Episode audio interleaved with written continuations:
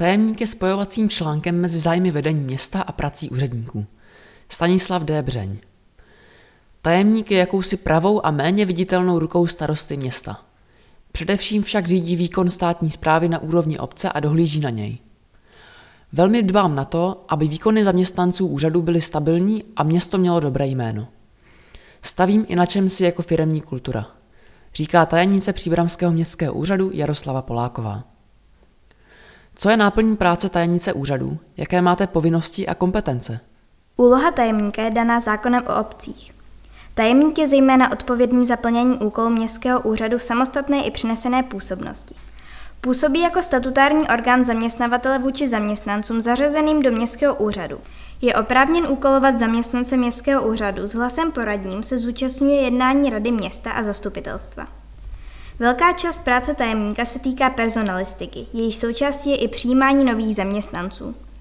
Snažím se účastnit všech výběrových řízení, i když to je časově dost náročné. Osobní kontakt však považuji za důležitý. Přestože jsou kompetence tajemníka dané zákonem, na každé obci je jeho role trochu specifická.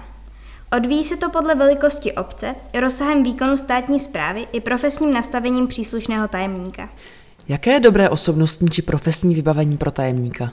Tajemník by měl být manažerem. Měl by dokázat řídit spolupracovníky a prosazovat určité cíle, pomáhat budovat dobré jméno úřadu i města. Co se týče konkrétní profese, myslím, že z každé profese se dá čerpat. Znám tajemníky, kteří jsou původní profesí technici, jiní právníci, další ekonomové. Tajemník se musí umět orientovat v mnoha oblastech, nicméně nelze vše obsáhnout do nejmenšího detailu. Čím se liší státní zpráva a samozpráva? To, co považuji za dosti zásadní, je schopnost týmové práce. A to jak s nejužším vedením města, tak s vedoucími jednotlivých odborů, kteří musí vystupovat v roli profesionálů a odborníků. Důležitou roli mají také pracovní zkušenosti. Pro mne bylo velmi podstatné, že jsem pracovala několik let na městském úřadu. Znala jsem jeho chod a procesy. Začínala jsem jako referentka kultury a zahraničních vztahů. Později jsem pracovala jako vedoucí odboru řízení projektů a dotací. Oblast dotací je velmi rozmanitá a dala mi mnoho zkušeností a znalostí, když jsem spolupracovala s mnoha zaměstnanci úřadu a získala jsem tak alespoň dílčí znalosti z mnoha oborů.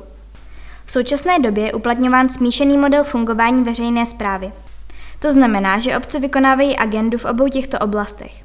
Pro občany není toto rozdělení často srozumitelné a já je chápu, jelikož to pro ně není podstatné.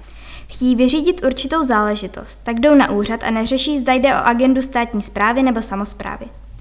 Abych uvedla stručnou odpověď na otázku, je to tak, že obce spravují samostatně svoje záležitosti, jako je například bytový fond, kultura, investice nebo péče o majetek či městskou zelení. Stát do rozhodování v samostatné působnosti nezasahuje. Je pouze na rozhodnutí zvolených zástupců města, za budou prosazovat spíše stavu parkovacího domu nebo třeba knihovny. A zároveň obce vykonávají agendy, které na obce přenáší stát. Odtud pramení název přenesená působnost neboli státní zpráva. Sem spadají agendy jako třeba občanské a řidičské průkazy, registr vozidel, stavební řízení, agendy živnostenského úřadu nebo ochrana přírody či sociálně právní ochrana dětí. Výkon státní zprávy obec vykonává v různém rozsahu, podle typu obce. Největší rozsah vykonávají obce s rozšířenou působností, to je případ i města Příbram. Když se tedy příbramské zastupitelstvo usnese, že chce vybudovat novou knihovnu, tak následující procesy spojené například se stavebním povolováním už řeší státní zpráva. Přesně tak.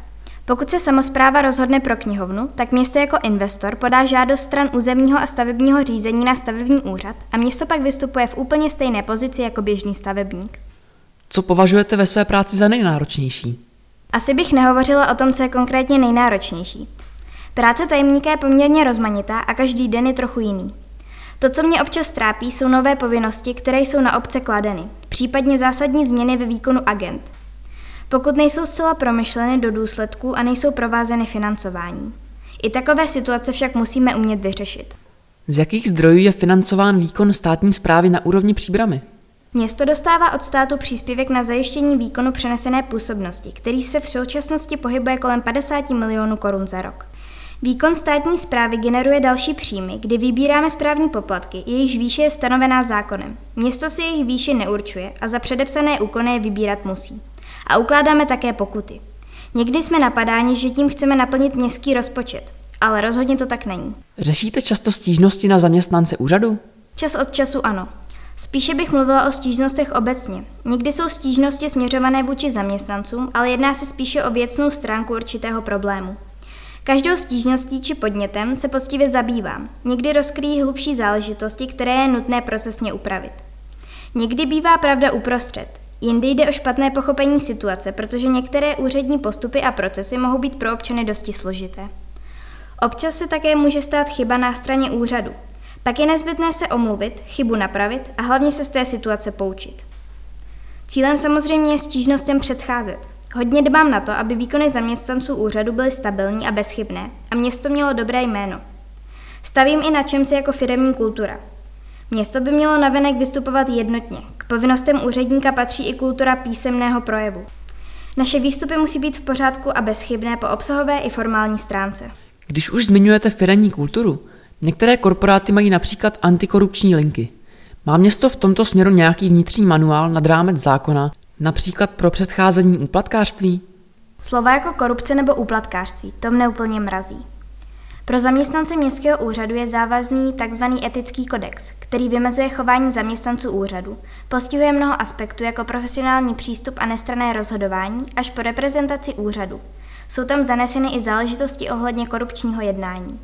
Roli zde sehrává lidský faktor a pokud bych zjistila, že na úřadu dochází ke korupci a informace by byla podložena, řešila bych to zcela nekompromisně. Úředník může udělat chybu, ale úplatek je naprosto bez omluvy. Město patří mezi největší poskytovatele práce v Příbrami. Jak dobrý je zaměstnavatel? Z mého pohledu je město Příbram dobrý zaměstnavatel. Pohybujeme se však na trhu práce a pro mnoho uchazečů stále existují lákavější nabídky. V posledních letech jsme podobně jako mnoho jiných zaměstnavatelů neměli velký přetlak uchazečů. Nabízíme často pracovní pozice, kde máme vysoké nároky, co se týče vzdělání a odborných znalostí. Nicméně se nám v celku daří uvolněné pozice obsazovat kvalitními zaměstnanci. Většina výběrových řízení, která realizujeme, se řídí zákonem o úřednících, kde jsou stanoveny podmínky a upraven celý proces výběrového řízení. Co se týče fluktuace, není nijak zásadní. Na městském úřadu pracuje značný počet zaměstnanců dlouhodobě. Osobně si práce zaměstnanců velmi vážím a přeji si, aby pracovali v dobré atmosféře a byli v zaměstnání spokojení, co se snažíme podpořit mimo jiné i řadou benefitů, ať již finančních nebo nefinančních. Někteří občané kritizují údajné bobtnání byrokracie. Podle čeho se stanovuje počet úředníků nebo zaměstnanců úřadu? Žádným předpisem není určeno, jakým počtem zaměstnanců máme zajistit výkon jak samostatné, tak přenesené působnosti.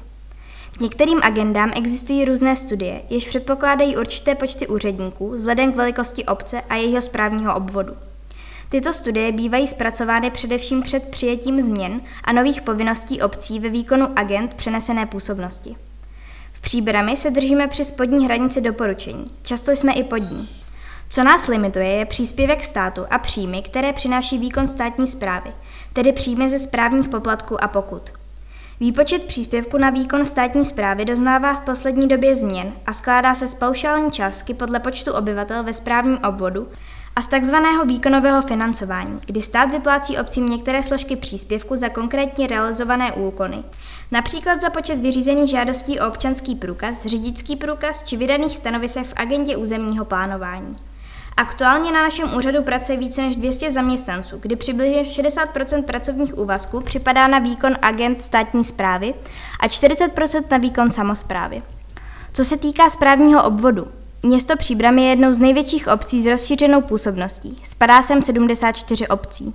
Pro představu třeba Dobříš má ve svém správním obvodu 24 obcí. Jaký je vztah starosty města a tajemníka úřadu? Jak se postupuje, pokud se dostanou do sporu? Kompetence jsou vymezené zákonem. Důležitá je ale kooperace a vzájemný respekt. Osobně si velmi vážím korektních vztahů a efektivního přístupu k řešení problému. Jsem rovněž příznivcem brainstormingu, kdy se zainteresovanými subjekty diskutujeme nějakou konkrétní záležitost a hledáme optimální řešení. Myslím, že lze obecně říci, že když nefunguje spolupráce starosty a tajemníka, tak nemůže dobře fungovat úřad jako celek. Formálně je starosta nejvýše a tajemník je pro něj něco jako pravá ruka. Tajemník má vystupovat transparentně a dohlížet na dodržování správně nastavených procesů. Jak starosta, tak tajemník však nemají kompetence zasahovat do rozhodování úředníků státní zprávy.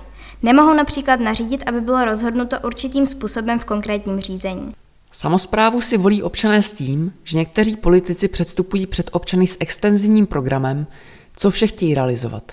Z druhé strany je pevný mantinel vymezený státní zprávou, která musí postupovat v souladu se zákonem.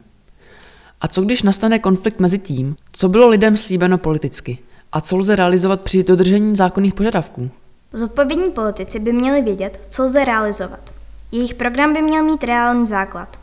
Politici většinou plánují nejrůznější investice. V zásadě by se jejich plány neměly dostat do nějakého konfliktu, pokud budou respektovat právní předpisy a místní podmínky. Pokud by politici ve svých plánech a slibech toto neuvažovali, pak by se mohlo stát, že až při prosazování realizace konkrétního záměru mohou zjistit, že je nutné projít časově náročnou přípravou projektu, následně procesem zadávacího řízení a schvalovacím procesem před samostatným uzavřením smlouvy o dílo. Zde by konflikt, jak ho nazýváte, nastat mohl. Je pak zapotřebí, aby tajemník nebo i kompetentní úředníci danou záležitost vysvětlili. V posledních měsících nejen v příbrami žijeme s COVID-19. Čím pandemie změnila fungování úřadu? Myslím, že situaci zvládáme velmi dobře, i když začátky byly náročné, protože situace byla zcela nová a museli jsme ve velmi krátké době přijímat mnoho nových opatření. Úřad jsme na jaře při vypuknutí pandemie částečně uzavřeli, protože jsme museli respektovat nařízení vlády a ministerstva zdravotnictví. I nadále jsme však fungovali v jiném provizorním režimu. Občany jsme požádali, aby odložili záležitosti, u kterých to bylo možné, a maximálně využívali elektronickou, případně telefonickou komunikaci. A zkušenost, kterou úřad učinil, se trvale podepíše na jeho fungování? Bude více těžit z digitalizace? K tomu bych chtěla občany vybídnout i do budoucna, neboť se to velmi osvědčilo a je to výhodné z hlediska časové úspory i nezávislosti na úředních hodinách. Pokud občané disponují ověřeným způsobem elektronické komunikace, nechtějí využívají, a to i po uplynutí pandemie. Když se vrátím k fungování úřadu během koronakrize, velká část zaměstnanců pracovala v režimu home office, kdy jsme maximálně zmobilizovali naše IT možnosti a zaměstnanci mohli využít dálkového přístupu k agendovým systémům a dokumentům. Úřad nemůže fungovat pouze elektronicky. Stále jsou občané, kteří vyžadují osobní kontakt. U některých agentů jinak ani nelze. Jde o to, aby bylo možné řešit na dálku úkony, u nichž to má smysl, nebo to občan požaduje. Zdůraznila bych však, že elektronizace nepředstavuje robotizaci. Elektronizace přináší tu výhodu, že občan nemusí chodit na úřad, případně na poštu a může dokumenty a žádosti odesílat i přijímat odkudkoliv a kdykoliv. Ale neznamená to, že další zpracování se může dít bez zásahu úředníka. Určitě nám v komunikaci pomáhá, pokud mají subjekty datovou schránku. Její zřízení je snadné a výhodné i pro fyzické osoby. Za zprovoznění není stanoven žádný poplatek. Jaké jsou další možnosti? Jak může občan komunikovat s úřadem digitálně? Zmínila bych portál občana. Jsme jedno z mála měst, která takový portál mají. My jsme na jeho pořízení získali dotaci, což nám finančně samozřejmě pomohlo. Portál bude nabývat dále na významu, ale už nyní si přes něj vyřídíte některé věci z pohodlí domova. Prostřednictvím portálu můžete například vidět závazky, které máte vůči městu, můžete se zaregistrovat k platbě poplatku za odpad nebo za psy a okamžitě přes platební bránu můžete poplatky zaplatit. Pokud se chcete do portálu přihlásit, je dobré mít takzvanou e-občanku, tedy občanský průkaz s aktivovaným čipem. Lze se běžně registrovat i přihlašovacím jménem a heslem, ale potom je nutné přijít na úřad a nechat se takzvaně stotožnit. Jedná se však o jednorázový úkon a dále bude možné využívat přístup do portálu se všemi výhodami. Využívat lze také přihlášení prostřednictvím Moje ID.